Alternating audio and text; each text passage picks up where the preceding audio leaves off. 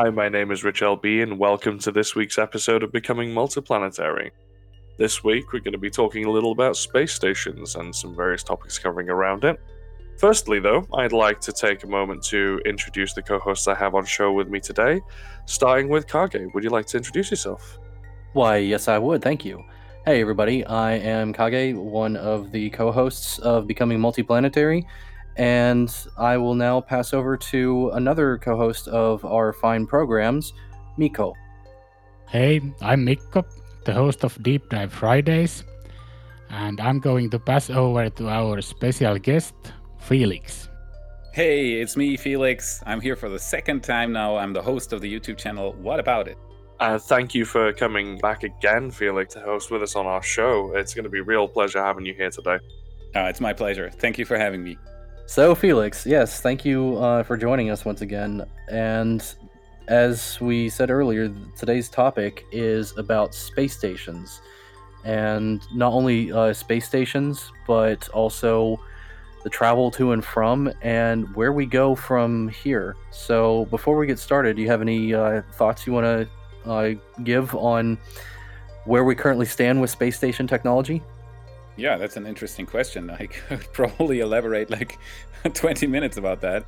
We're doing baby steps, and we have been doing baby steps with space stations, in my opinion. Uh, we've had a few so far, very small ones, and then one large one, the ISS that we all know but even that is not really large. And I'm I'm I'm really hoping that uh, uh, with future vehicles, one of them, if it works out, being Starship, uh, we might be able to actually make make them a little bit bigger. Uh, because right now it's like what six to seven crew members on the on the ISS. Thanks to to, to Crew Dragon, we have seven now, um, which is rather rather small in my opinion.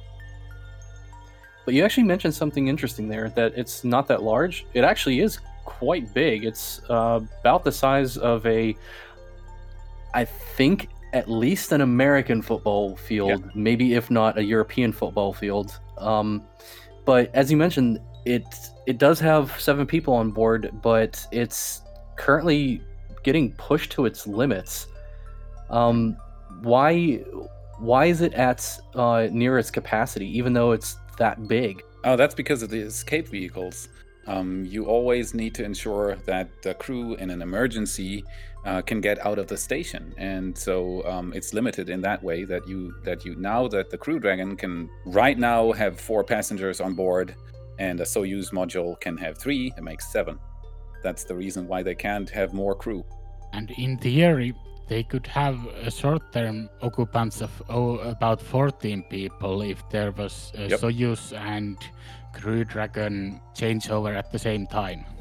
Yeah, and in the shuttle times, they uh, they had more crew on board at, uh, a few times because the shuttle was able to what have another seven, I think, and uh, so the the they the, the ISS at some point was so filled that they didn't even have uh, sleeping booths for everybody. They just had sleeping bags and were everywhere on the station basically.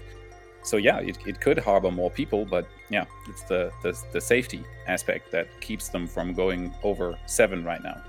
So let's rewind a bit there, and uh, well, I want to just—I know a lot of people have covered it recently. I'm just literally wanting to touch on it very lightly here and that is Crew One. Um, firstly, you know, we all saw the launch; it was great. Uh, we all saw the heartwarming part where the, the crew came on board the ISS and there was hugs all round, uh, including the cosmonauts as well. And uh, you know, seeing Shannon Walker up there again is actually quite fun. Um, you know, she looked very excited to be back as well. So let's touch a little bit on on Crew One, and then we'll move on to the ISS. Mikko, you have anything to add on Crew One?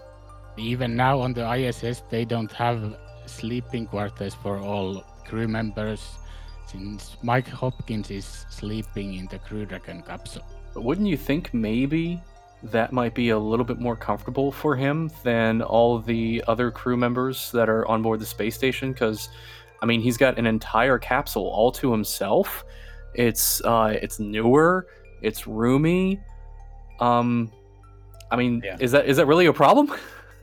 It's probably also less noisy, which is the biggest thing on the ISS. I've seen that on plenty interviews. Um, private space is a problem on the ISS, and also the noise, the constant noise of the of the ventilation system and all the systems around you. It, there's a constant noise in the background, and I imagine on the on the uh, Dragon capsule, it's it's quiet, which would be just fine. and he has his own personal bathroom there too. Yeah. Yep, I'd take the Dragon. I think I would too. Plus, I mean, it's uh, he's already uh, in his escape pod in case anything goes wrong. Then all he has to do is just like quickly shut the hatch, undock, and uh, see you guys. Hope wave you get back home safely through the window. yeah, wave, Yeah. wave bye bye through the window. But one negative side about sleeping in the Dragon that Mike Hopkins said is that he wants to be really careful not to damage the vehicle so they can actually land back on Earth. That's true. I would be impressed if you were able to damage that vehicle, vehicle somehow. Just the sheer volume of engineering and fault tolerance that SpaceX has put into that thing. Give him a sledgehammer, he probably wouldn't be able to make much of a dent. Well, on the hull maybe, but what what about the internals? This still, uh, Yeah, push the wrong bra- button. Uh, don't don't introduce sledgehammers to the Crew Dragon capsule. I think that's a bad idea. I mean, it, all it took was a improper, improperly drilled hole to cause problems with uh, one of the uh, Soyuz capsules, if I remember correctly. And I would wager that just given the more the newer engineering and the unthinkable amount of hurdles that SpaceX must have had to have uh, gotten over to human certify the Dragon capsule, I would wager it's it's pretty resilient. So, circling back to the ISS now, we know that it's officially been approved to extend its mission through December 2024. And we also know that it may have approval even to operate until the end of 2028, although that extension hasn't been officially sounded off yet at the time of this recording. So, with the, you know, Crew 1 becoming a reality now and uh, the crew resupply mission being in effect now as well, we're, we're able to cycle crew on and off there. We're going to see a lot more science being done on the ISS now. So it's basically gotten this new lease of life almost towards the end of its life. So I'm really excited to see how many, you know, experiments we get up there and what what kind of scientific progress we're going to make now going forward uh, up until 2024. Anybody with any thoughts on that?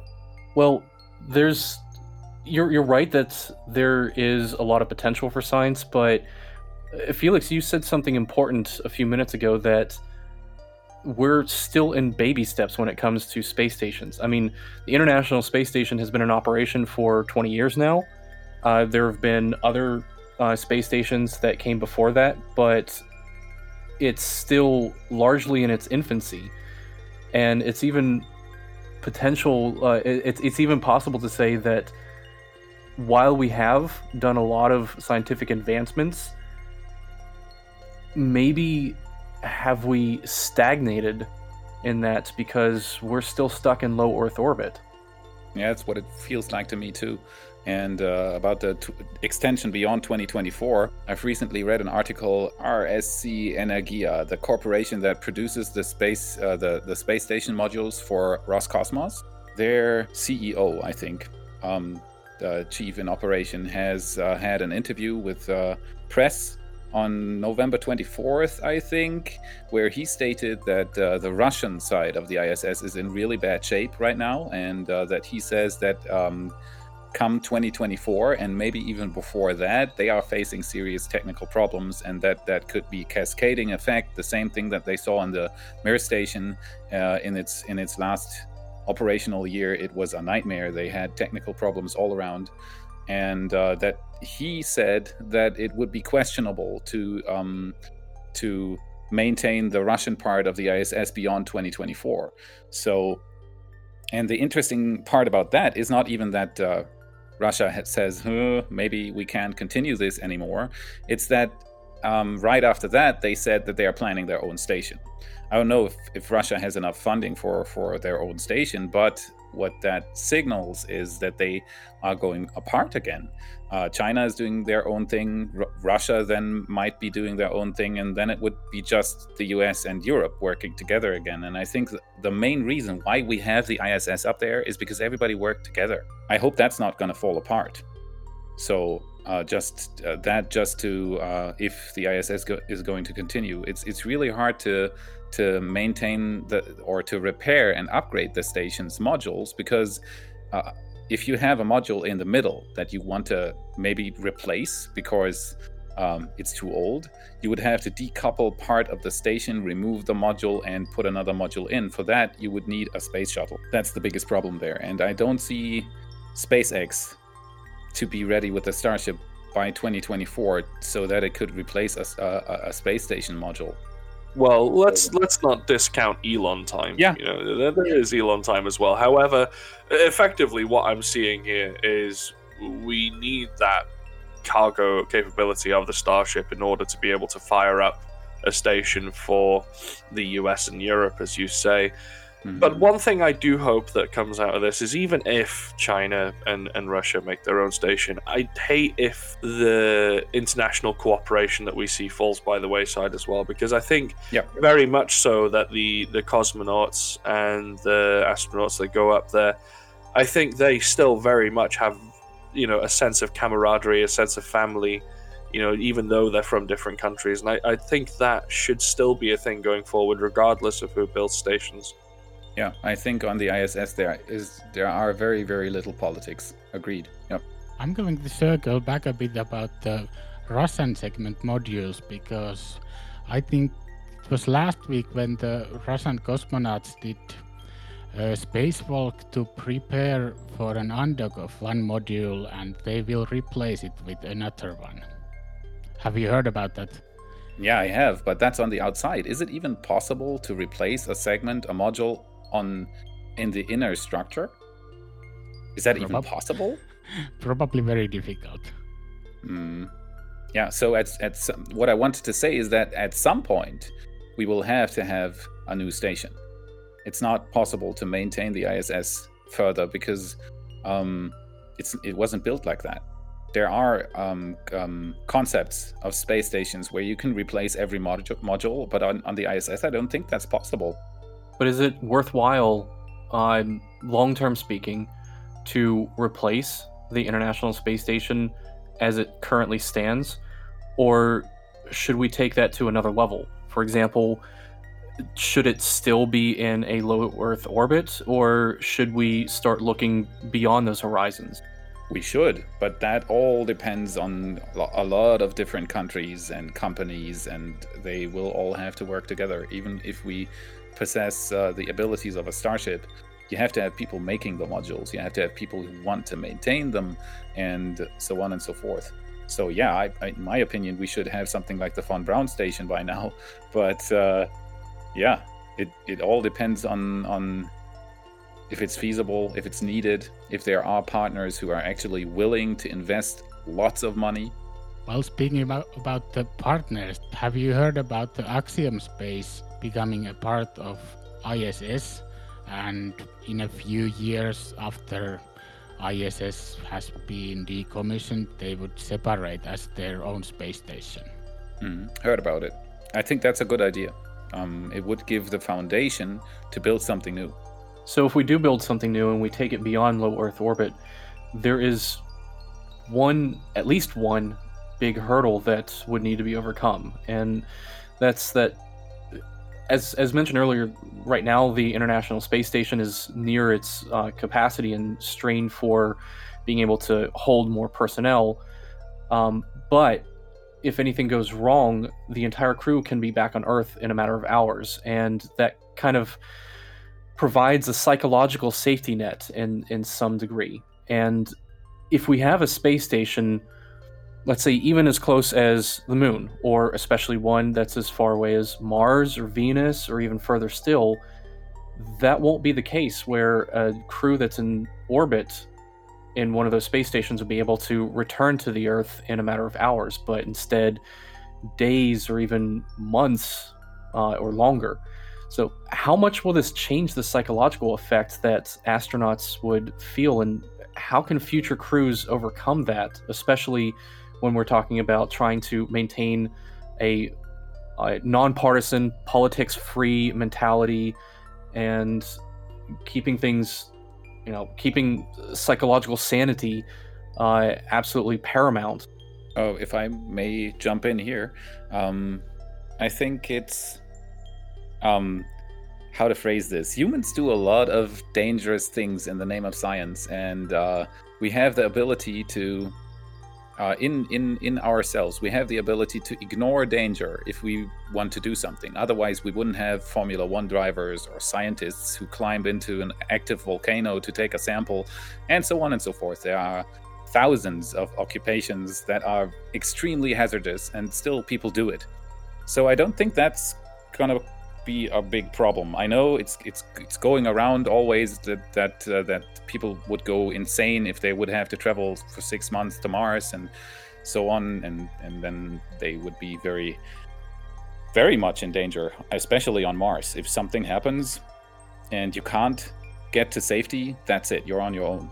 Um, but I think that's not going to keep us. Uh, what's keeping us right now is not the fact that it would be really really dangerous. It's the fact that nobody wants to invest money into it. It's it's it's just about e- e- economics. If it's feasible we'll do it. I, I, that's at least my opinion. The people you will find people who will be able who will want to and who will be able to do it. But it's not only the uh, financial investment i think but also the purpose that there's not really a clear purpose as to what are we financially investing into. Previously, just uh, a couple years ago, even there were there was a long-standing idea of making a lunar gateway, having a, a space station in lunar orbit as kind of a docking station onto the next venture, and now that's effectively out of the window. So what would the next evolution in space station technology be? What would be the next purpose that uh, would be a viable financial investment? It still begs the question of what is the ultimate purpose of of building a space station. So, if you look at the International Space Station, the purpose there was was twofold. One, to have a perpetual uh, place in space where science and experiments and uh, more research and learning could be had and done uh, but secondly also as a as as a kind of a Switzerland of space where everything was neutral, everything everyone worked together. There were no politics that got in the way for the most part.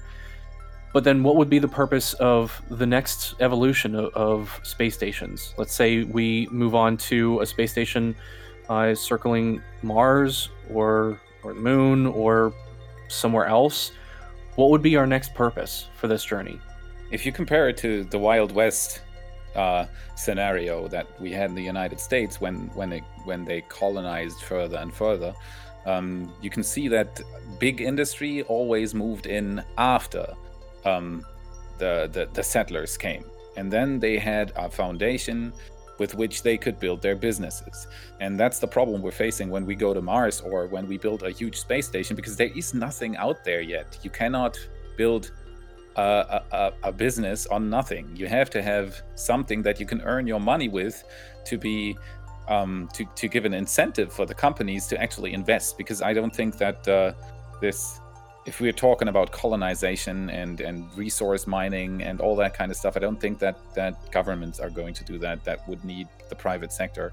So yeah, um, there are a few things that NASA is right now doing to try to build a low Earth orbit economy, as they call it. But that is hard to do, even in low Earth orbit. You need to you need to have some sort of reason to build that shiny large space station, or the or you need somebody like Elon Musk who says, "I don't care. I don't want to earn money with this. I earn the money somewhere else, and I invest into the Mars colony." That's basically, in my opinion, the only way how you can do something like that. Because then once the colony is there, it'll need supplies, resources. There will be people working as haircutters or whatever, and they, the cleaning lady will, will come in and earn earn money. Um, but what, that's that only happens once it's there. So I feel like the international, um, I feel like the the international cooperation aspect of why the space station, the International Space Station, came about, uh, especially not so long after the end of the Cold War and the fall of the Berlin Wall and uh, collapse of the Soviet Union, and this real necessary, uh, this this need to unify two superpowers on Earth, that that's kind of fallen by the wayside. So, is it is it possible that we could have that kind of international cooperation again without that need to create a space Switzerland to create the next international space station beyond low Earth orbit? Is there a purpose that we could collectively, as as multiple nations, uh, get behind in order to finance that and drive that purpose for the next bastion of uh, technology and space exploration and scientific uh, advancement. Yeah, like I said, I don't think so. I think it, in in the beginning it needs somebody who says, "I'm just going to invest into it." it. This angel angel investor mentality is needed for that. Somebody who just steps up and says, "I think that's a great idea. I'm going to pour a lot of money into it to see what comes out in the end." Because otherwise, what? Why do you? I mean, why would you want to go out there? We have everything here we have more here than than than we could get anywhere else. On the moon, you can do science, but anything you don't want to take a walk on the moon. You, it's much nicer to do it in the woods here uh, on a nice sum, summer day, and it's much easier to do. And it's the same for Mars or for a space station that's further away and that is large because you don't you don't need a large space station to do science. You need a small one and so on and so forth. So if you want to go big, you need that initial investment, and at least in my opinion. Otherwise, yeah, it's really hard. One of the challenges with that kind of an initial investment is that if you look at how NASA has classically done things, they are very much in a, to use a software design uh, uh, terminology here, they're very much of a waterfall style where they analyze and discover all variables, control those variables. Uh, they have full control over their uh, proximate resources. They discover what approximate resources they don't have, acquire those, and take years and years to properly research and develop things until they have absolute perfection to put into space. That's clearly not what SpaceX does. So it would take an incredible amount of not only money for an angel investor to build the next generation of a space station, but also a lot of trial and error to do so as well. How can a organization like SpaceX or somebody else do that without just ending up bankrupting themselves over potential failure after failure after failure until they get it right? How to phrase this correctly? Okay, so you gave NASA as an as example of years and years of testing and and and uh, very very much down to the detail. Every screw basically is tested and and and uh, it's twisted 470 degrees to be locked in. You know, it's everything has a plan and uh, uh um, um, has been developed in some way. I don't think that is necessary. Um, a best example again is SpaceX. The reason why they are so much faster, and in the end, the products are really, really good. I mean, uh, the Falcon 9 is the best rocket out there right now, and the Crew Dragon seems to be the best capsule out there right now, even though they were faster than anybody else. Um, so I don't think that it's necessarily bad to be faster. Um, it, it, just needs a different approach, and um, the Starship is uh, um, the I, I, think the main reason why people perceive the Starship as something so different right now is because they don't um, uh, see that this is not the starship that is going to fly people to Mars. What what we see in Boca Chica right now, it, it, and the dirt and the dents in the hull and all that kind of crude looking stuff, is not what's going to fly to Mars. This is just uh, foundation level engineering basically it's just that to find out how to build that starship that will fly us to mars that is not going to have dents and it's not going to be built on a dirt hill so i, I think that is some somewhat confusing if people look at, at, at, at the starship and think wow, how is this? I mean, how could you build a space station like this? You could, but you wouldn't build a module for the space station like this. You would just test different ways how to build a module like this fast, dirty, and cheap. Uh, with, because in the beginning, nothing else is needed if you take the approach SpaceX is taking, and that's a different one than NASA, that's for sure. So, Mikko, you've been pretty quiet this episode. If you could design the, the space station of the future, what do you think it would look like? Like, what do, what do you think we'll see going into the future of space stations beyond the ISS? Well, I think in the near future, the Bigelow expandable module concept would be something that could be looked on. And in the future, it could be an O'Neill cylinder, but that would probably be a couple of hundred years into the future. And when we think something profitable that could be in space, there's asteroid mining.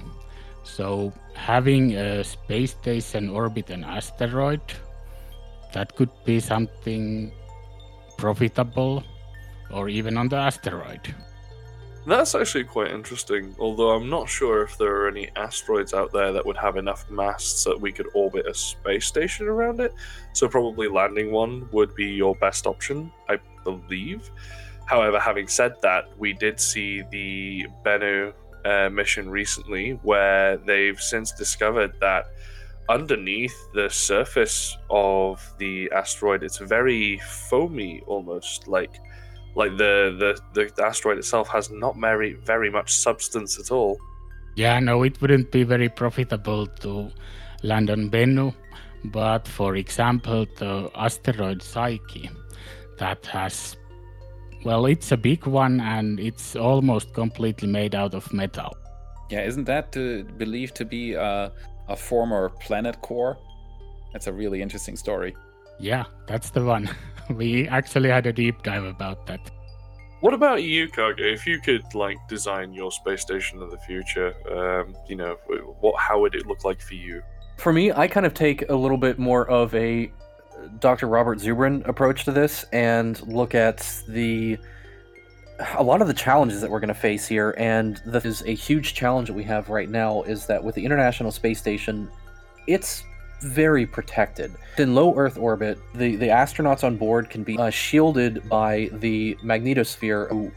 One of the first challenges that we need to overcome is how can we survive and learn to survive when it comes to not being able to escape immediately and come back to Earth, having to truly survive on your own, and even have a little bit of a signal delay uh, that goes with it. Granted, it's only about a second or so of uh, of delay, but still, that can really help with learning how humanity can survive that much further away from Earth and then take that to the next step of okay how do we survive in a space station environment in for example circling mars? But that's the part where i think that now that we've slowed down we also need to speed up. And space stations at that point might not be the ultimate goal that we should shoot for but maybe in fact generational ships.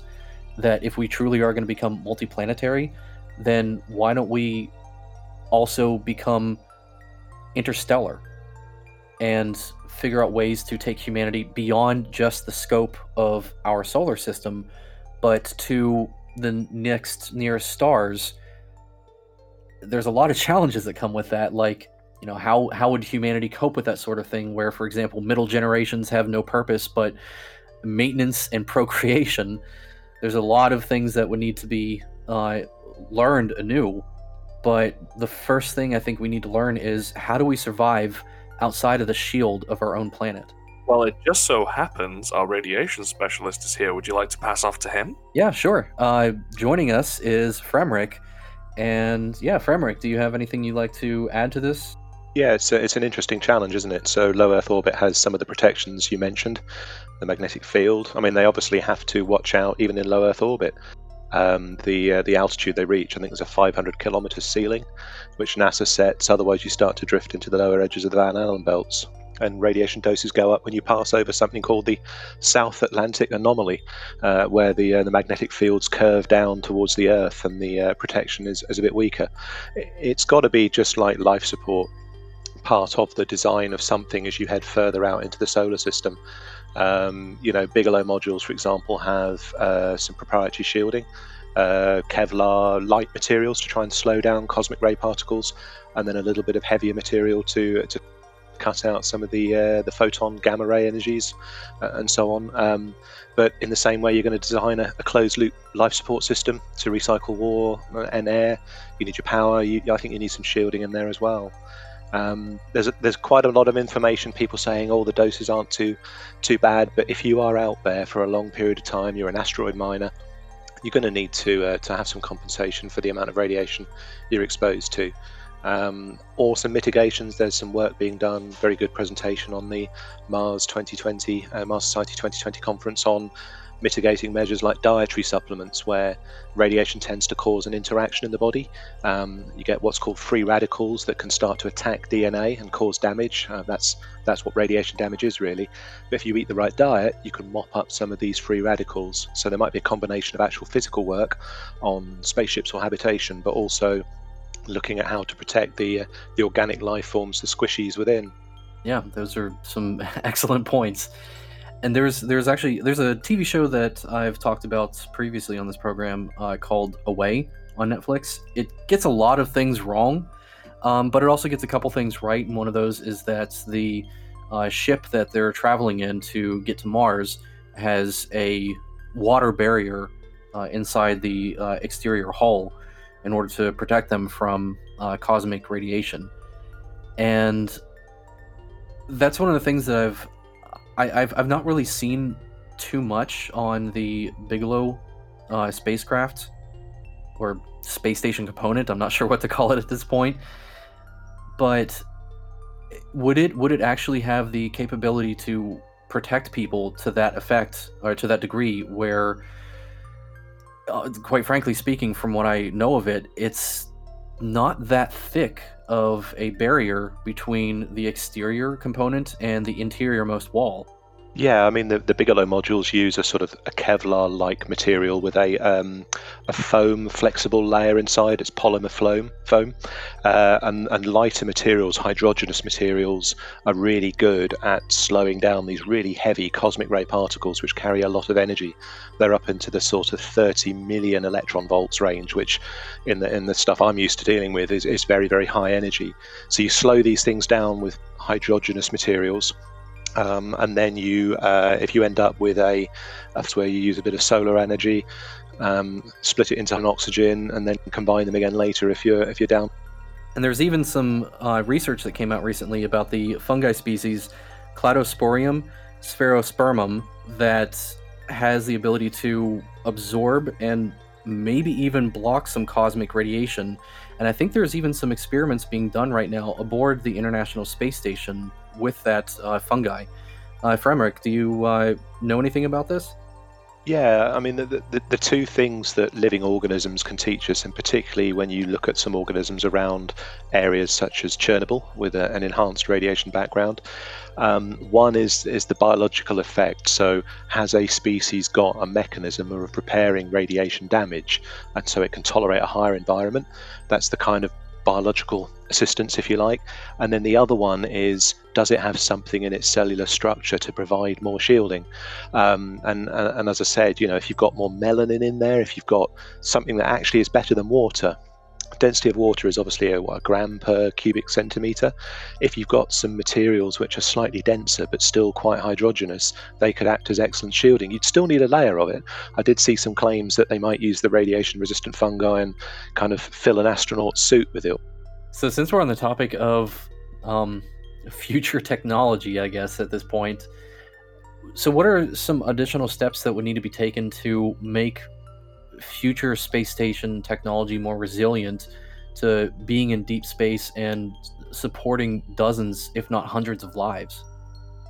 I would definitely say materials research for sure, like metamaterials. Um, so at the moment, we're currently experimenting with uh, nanotechnology in materials. We have like nano uh, nanoparticles of gold, but effectively, you can combine uh, nanoparticles of various materials into current materials to reinforce properties and stuff like that. So materials research is something that is actively being done at a couple of Elon's companies. I know they're doing the materials research into their heat tiles, and I know they're also doing the materials research into the fibers of the Neuralink as well, for you know lowering rejection rates and whatnot. So, I would think personally, looking to the future, materials research is where it's at.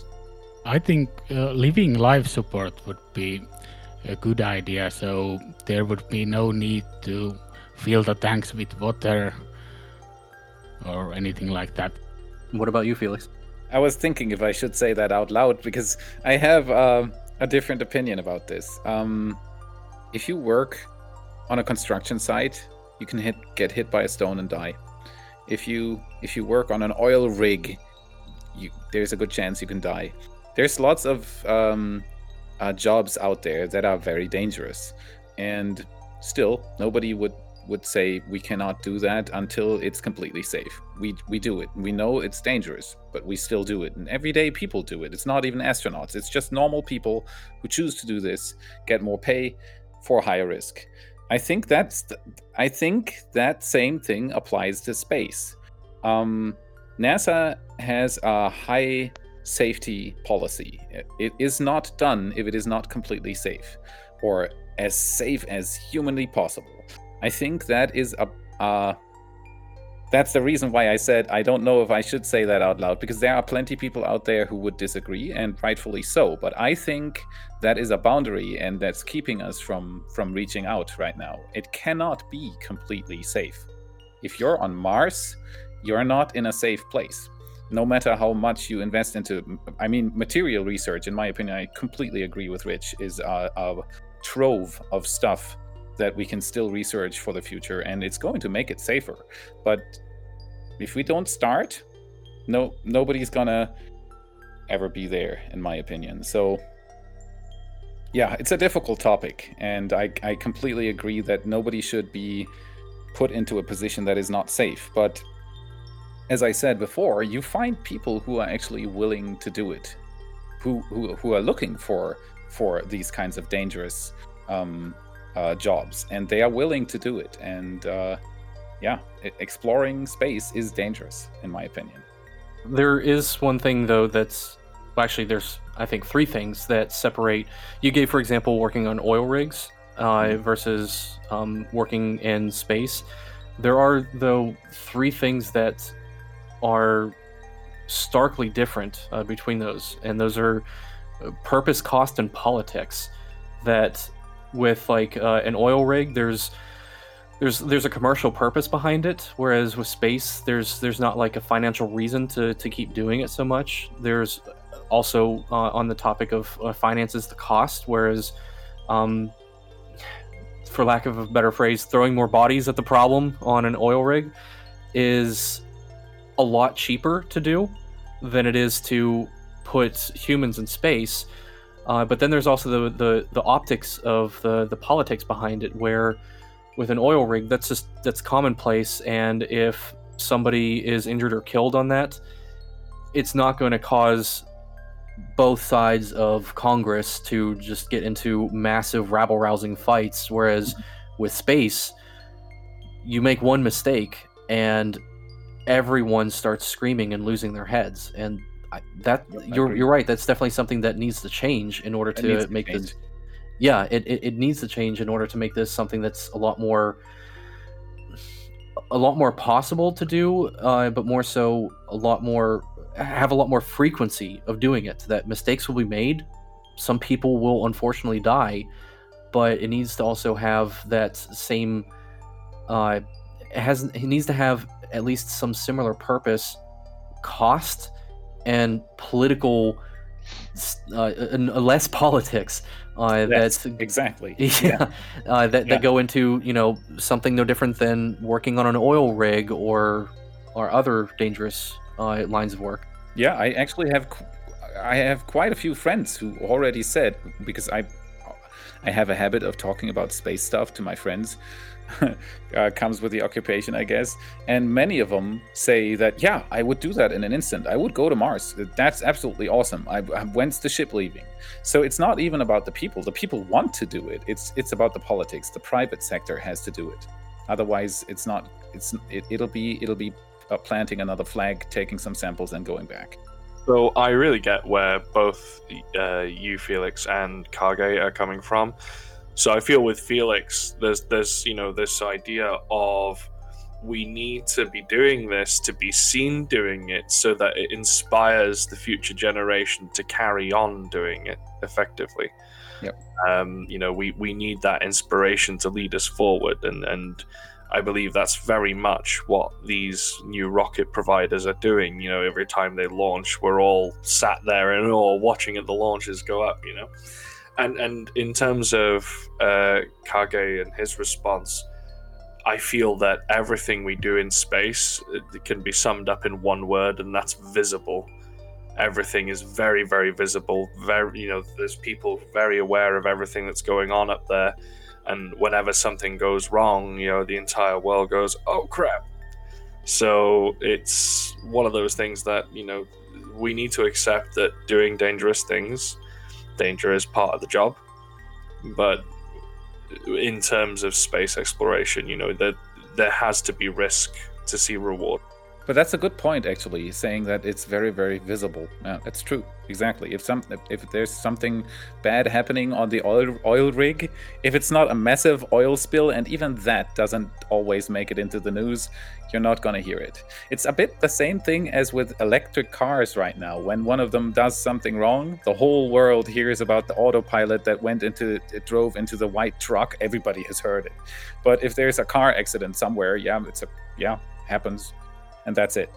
And that's the same thing, I think, too. Yeah. If there's a hole in the ISS, the whole world stares at it, and then they just use some epoxy to, to fix it, and that's that's it. But even though the whole world stares at it. So I'm wondering idly, what would it take to reduce the the, the political visibility that goes into this? And I find myself wondering, could it be that NASA and even SpaceX lately are a little bit to blame for that? That they have made space so visible. I mean, look at look at how commonplace it is for people to tune into a, uh, a SpaceX launch and watch as uh, cameras ride a first stage from launch to apogee to coming back through the atmosphere to landing on the drone ship. It's it's entertainment at this point, and is that part of the problem? Does that additional visibility make this? An even more difficult challenge to having this as something where there's just risk acceptance and we look at it little to no difference than the unfortunate tragedies that happen with other uh, risky jobs that uh, is is the visibility of this the the constant broadcasting of it partially to blame here. I think there's very much two sides to this argument that you present. The the one side is okay, they're broadcasting it a lot. That you know, a lot of people are getting to see it. And what this is doing is it's making space an everyday thing. And and I 100% agree with that. All of the every time they launch and they nail it, then you know it's it's becoming more and more standard to see this. It's and, inspirational. Yeah, well, it's inspirational, but at the same time, people are getting used to it now. It's it's becoming a more we're taking it for granted. You know that oh, there's another launch. Yeah, that's great, and we're used to seeing it now.